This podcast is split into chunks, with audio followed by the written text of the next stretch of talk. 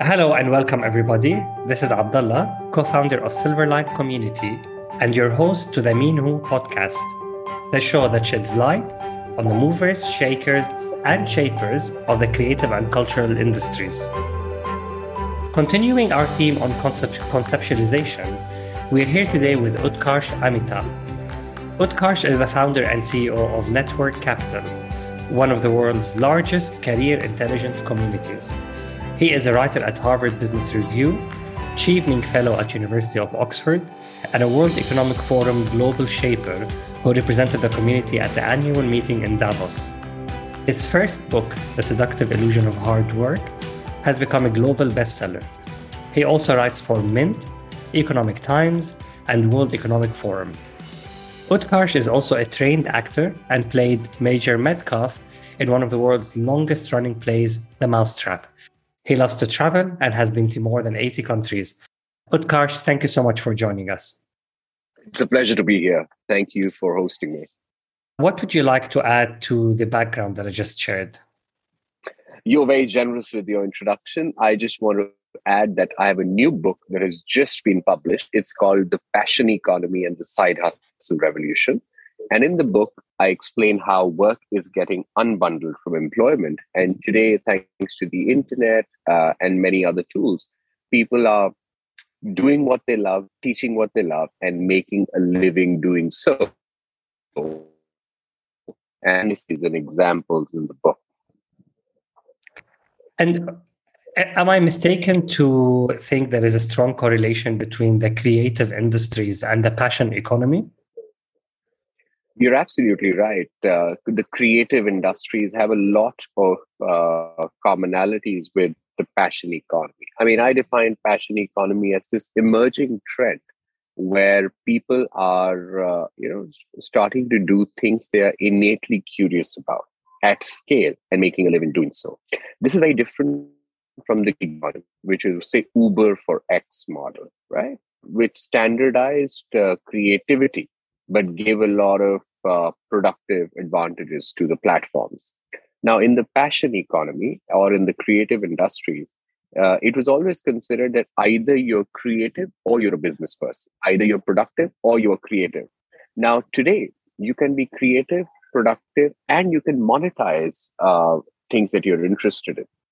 And I explain in the book and through my various pursuits on network capital that now is actually the best time to be a creator because you don't necessarily need to be dependent on charity or old other methods of uh, monetization. You can actually build your community in a way what you you're doing at uh, silverlight and once you have a community you can figure out unique ways to serve the community and creators are uniquely suited to doing that. And i explain that uh, in the book, in my Harvard Business Review articles, and even my own life. You know, the way I quit my job at Microsoft to work on my passion project, my side hustle, and today uh, Network Capital has grown many folds. We've raised funding from Facebook and, and a wide range of things. But uh, this is not unique to me. This is the new trend that we are seeing where people are feeling empowered, especially the millennials and Gen Zs, to follow their creative spark, to follow their passion, and uh, make an income doing so. Doing what you love or teaching what you love, this is the best time to embark upon that adventure. Speaking of trends, though, Utkarsh, is there a specific trend within the creative industries that people uh, seem to be adopting as part of a passion economy, like a certain trade or a certain craft or? I think so. So to answer that question, let's look at the history of the internet. So, if you look at the history of the internet, the uh, Web 1.2, the first wave was about sharing information, right? Google won that era, and you know it was all monetized through ads and clicks and what have you. Web 2.0 was about platforms, Uber for X, Airbnb, and that increased the GDP of the internet big time. But most of the profits went to the platforms. Now, Web 3.0, which I'm really excited about, is about ownership and uh, blockchain uh, the technology is at the forefront of shaping this uh, you know third wave of the internet and in web 3.0 you will look at creators and passion economy participants really focus on ownership Because unless and until you have equity, unless and until you have skin in the game, it's very difficult to actually have financial freedom or creative freedom. So, in the third wave of the internet era, you will see creators really look at their craft, doing it at scale, and having a part of the pie. So, I look at Web 3.0 as the most important trend, or among the most important trends of the creator economy, of the creator industry. And uh, it is manifested in various ways non fungible tokens or NFTs. I know some people think it's uh, it's a fad, and some people think that uh, it's the best thing on the internet. Uh, I let people have their own judgment about the issue, but NFTs is in the simplest way about ownership and about patronage, and I call it the access economy. And this is finally a way in which artists can do creative work, build an audience around site, have equity, and uh, just have it on the chain forever. Every time you, you know, somebody uses an NFT, the artist gets paid a slight bit. And it's immutable and it's on the chain, so it's verifiable, and there is no need of middle management. So this Web3 again, this revolution about ownership, about permissionless leverage is something that I feel all creators must be excited by. It doesn't mean that you have to go out and mint an NFT today. NFT is just an example. It's not even clear whether the trend will last or not, but it's demonstrative of a larger shift that we're seeing in the economy uh, and in society. Well, it's definitely changing because it started off as collectible NFTs and now they're gearing more towards utility NFTs. And with that, yeah. uh, but between the combination of collectible and utility, you mentioned accessibility, which is a huge part of the Web3 ecosystem. But then you have uh, a lot of the international luxury brands, let's say, are jumping on this bandwagon of the metaverse and mm. Web3, etc., mm. creating these limited edition pieces that are only available digital. Then joining the um, the multitude of people that want freedom and accessibility. Is this something good or bad, in your opinion? Yeah, I, uh, Abdullah, uh, just to be clear, I wanted to talk about both um, accessibility and also about access. So mm. when I look at uh, access, it's about uh, when people, you know, that uh, the NFT artist that sold his painting for about $59 million, that painting, it's impossible to evaluate it using objective metrics. So people wanted to pay homage to the artist, be part of, uh, or get closer access to the artist by by participating in in in the auction. And I think this is human nature. If you look at the way uh, we all want to belong somewhere, NFTs are one way in which uh, people are paying homage to the artist. And when it comes to accessibility, accessibility you're right. Sometimes uh, we have to think about what if the metaverse or what if the uh, third wave of the internet becomes too elitist? So i'm really interested in building like a creator economy middle class or the passion economy middle class where uh, of course there'll be artists selling stuff for hundreds of millions of dollars and then there'll be artists or creators who may not make anything.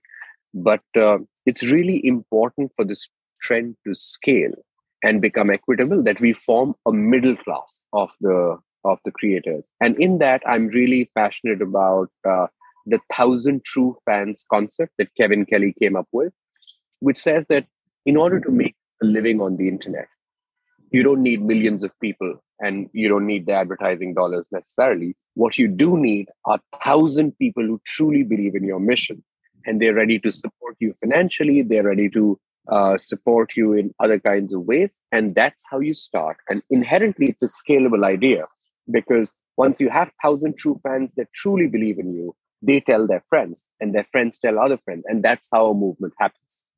So when it comes to access, yes, a lot of it is about demonstrating access or demonstrating uh, or paying homage to somebody you care about.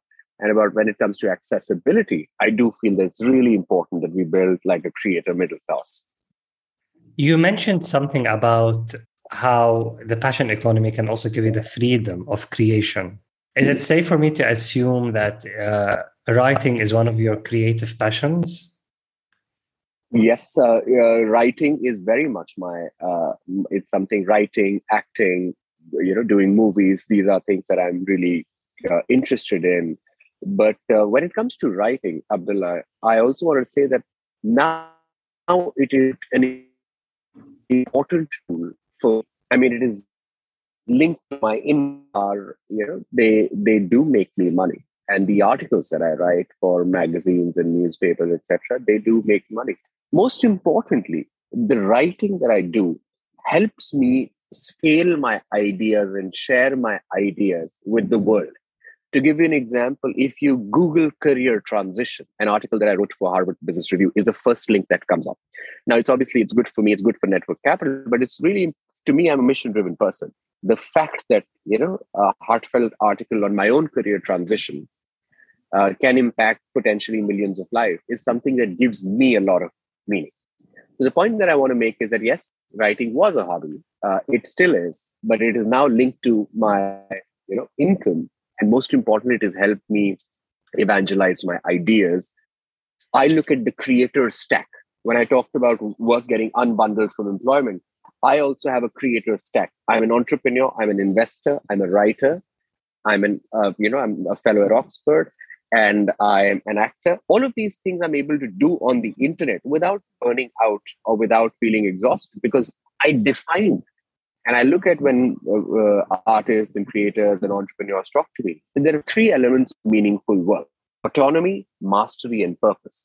And the passion economy, the creator economy, has the potential to unleash this at scale autonomy, mastery, and purpose. It doesn't mean that everybody will get it when they want. It just is indicative of the fact that this trinity of uh, autonomy, mastery, and purpose is possible. A lot more in the passion economy than in the gig economy. During the creation process, do you at all worry about, or should people worry about their intellectual property and how to protect it? You know, I, I think they should it's one of the reasons why I'm really bullish on the Web 3.0, the ownership economy, because artists should have equity and artists should not have to fight over their creative capital. So on the chain, on the blockchain, it's uh, very easy to verify ownership. It's very easy to figure out, you know, every time somebody trades, it's very easy to trace it back to who the creator is. Look at the NFT ecosystem. Yeah. So it's uh, the way you get paid out for your royalties is integrated in it. You don't need lawyers or intermediaries to figure that out for you. So I absolutely feel that ownership is a birthright. Everyone needs to have it, and everyone needs to uh, you know be able to define their digital property not very differently from the way we define our physical property. I'm recording this podcast uh, with you in my in my you know in my home in London and yeah we take a lot of care of this home that we live in. And i and i think in the years to come we will start taking care of our digital home with as much seriousness as we take our physical home. And that digital home is essentially intellectual property. Wonderful utkarsh. In both of your books and i believe in also what you're doing in network capital is that you're challenging a lot of existing concepts and trying to create a different avenue for people to explore how to view something that we've been facing for decades and generations and view it from a different angle. How do you think we can inspire the creation of a spirit or a culture of challenging existing concepts and creating new ones? How can we have more Utkarshs? Very kind of you. I would say, how can we have more Abdullah as well? But the idea is that, you know, everyone has a superpower. Yeah, Abdullah, you have a superpower. I have a superpower. All the 7 billion people on the planet have a superpower. It's just that everyone's superpower is not the same.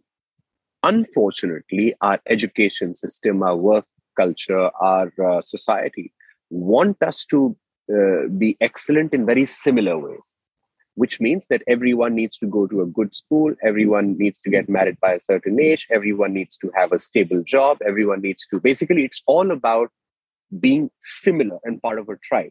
And it worked for some time. But today, your differentiation is your value proposition. Your differentiation is your birthright. And again, if you really want to not be replaced by a robot or somebody who can say outwork you, you really want to do stuff that is truly creative. So it makes economic sense, but it also is fundamentally human in its outlook, which is not trying to push people to be excellent in ways society wants it to be excellent, but for people to really follow their curiosity and then serve society in the way that they are most capable of doing. Now, let's imagine your superpower is physics, and I force you to play basketball, and you're not particularly good at it. You, you, you can never do very well. You can't really help the world not looking at your superpower.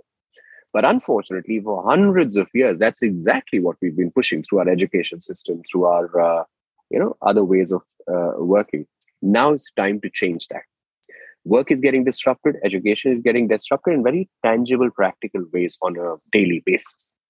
And the people who are going to come out at the end of the tunnel happy, healthy, and uh, enthusiastic are the ones who will reinvent themselves multiple times. Now, reinvention is not possible alone. You need the help of a community. Communities like Silverline, communities like Network Capital, communities like the World Economic Forum, kind, empathetic, mission driven communities, which gives people the power to reinvent themselves, follow their curiosity, and again, create this new kind of people who are passionate about uh, doing what they love, teaching what they love, and defining their uh, relationship with work at scale. You're a mission driven person, Utkarsh. What is your next mission? Because I know that you've just published a book. I know yeah. you're you're looking at your third or fourth baby right now. So, what is your next mission? Um, my next mission is, um, you know, connected with what I told you through all my pursuits. You know, uh, from writing, acting to building, investing to participating in podcasts like this. My mission is just uh, similar to empower people to have meaningful and interesting careers. Look, it's very difficult to have a meaningful life if you spend 12 hours a day doing something you hate. So, there is a way in which people can truly follow their curiosity and build a meaningful career. I want to be the layer, the mentorship layer, the thought leadership layer, the investing layer that enables people to do that at scale in the UK, in India, in the Middle East, in, in, in North America, in Africa, all parts of the world have a network capital chapter. I want to make sure that our impact is felt in every corner of the world because doing meaningful work is a birthright, just the way ownership is a birthright. And I think that uh, the internet is filled with just junk career advice, junk advice about education, learning, work, etc. We basically talk in buzzwords. And I think I want to change that by enabling people uh, to do what they love at scale. Utkarsh, I follow Network Capital specifically on LinkedIn, and it's extremely inspiring to read the beautiful testimonials that Network Capital members share about their journey of discoveries and how they found their true calling, etc. Is there a story from the hundreds or thousands of people that you and the network capital have changed? Is there a story that sticks in your mind today, to, to, till today? There are many. Thankfully, what I do for a living, you know, gives me an opportunity to hear these stories on a daily basis. So normally, uh, my day starts and ends with some of our community members messaging them how they got their dream job, how they got into their dream university, how they were able to restart their careers. But one story I want to talk about uh, is um, from a person who had lost her job in the middle of the pandemic and was really feeling low and uh, disenfranchised. And she was just directionless because uh, the job that she was in she was giving her 200% to it. And then one fine day she was just got the note that her services are no longer required. It was uh, it came as a surprise to her and she felt that her entire foundation was shaken and we have this career restart program which enables people to restart their careers and rejuvenate their work life so we introduced her to that she participated in it by the end of the program she had uh, decided to do something completely different. She realized that she had spent the first 10 years of her work life doing something which she actually did not like at all. She was not interested in. So, in one way, getting fired was perhaps a blessing in disguise. And uh, after our career restart program, she realized that. And then she was able to pivot. So today, that person is actually a very well known uh, chef. And she's uh, moved from banking to cooking. And uh, she realized that using the internet, using the passion economy, she now has the tools to do that. Using the thousand true fans model that I briefly talked about earlier in the podcast, she actually makes five times the income that she used to make at her previous company. And I think that uh, this is something this is that really gives me meaning because we've helped this particular person substantially increase her financial capital We've nudged her in the direction of doing whatever she really cared about. And she's now feeling much more energized because it's what she's doing is in line with her values. She's not trying to live somebody else's life. She's actually following her own curiosity. And uh, stories like these make my work interesting and adventurous. And also, work helps me figure out how important it is for people to be nudged to their ikigai, this beautiful Japanese concept that uh, some of your listeners may have heard of. Basically, at the fusion of who you are, what you love to do, what you can be paid for, and what the world needs. So, this ikigai is, in a way, a philosophical way to look at the creator economy, the passion economy. And seeing this woman find her ikigai through network capital was uh, meaningful to me, very important to me. But Utkarsh, we can go on forever. Honestly, you're very engaging as um, a, a Minhu podcast guest. But I would like to leave you with one last thought. What is the most common misconception about the culture of work that you would like to correct? Abdullah, I call it the seductive illusion of hard work. Title of my first book. You know, for long we've been fed this myth that the harder we work, the more we succeed. I don't disagree with you know with with the sentiment of this, but having observed hundreds and thousands of people around the world, I can say with reasonable confidence now that hard work is necessary but insufficient for success. So if you if you have to pick something, pick the problems that you want to work on carefully.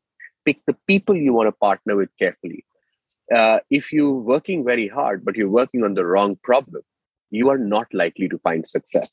And this is something that is not told to us in schools or colleges or corporates or startups because we keep saying, oh, you must work hard because everybody else is working hard. Yeah, sure, work hard if you want to, but make sure you work hard on the problem you care about. If somebody were to you know push me into say mining industry and say oh work very hard here i mean uh, that's that's obviously not going to work out because i'm not super interested in that space so most of the challenges that happen at work are challenges of picking the wrong people picking the wrong problems hard work sounds important and it is to some extent but it is not the defining factor Utkarsh, honestly, I can't thank you enough for all of the beautiful um, wisdom that you parted to us and with our listeners today, specifically when it comes to how to live their life from this day on when it comes to their careers. Thank you so much. I wish you all the very best for Network Capital and hope to hear more about your books, your writings, and the concepts that you're pushing forward.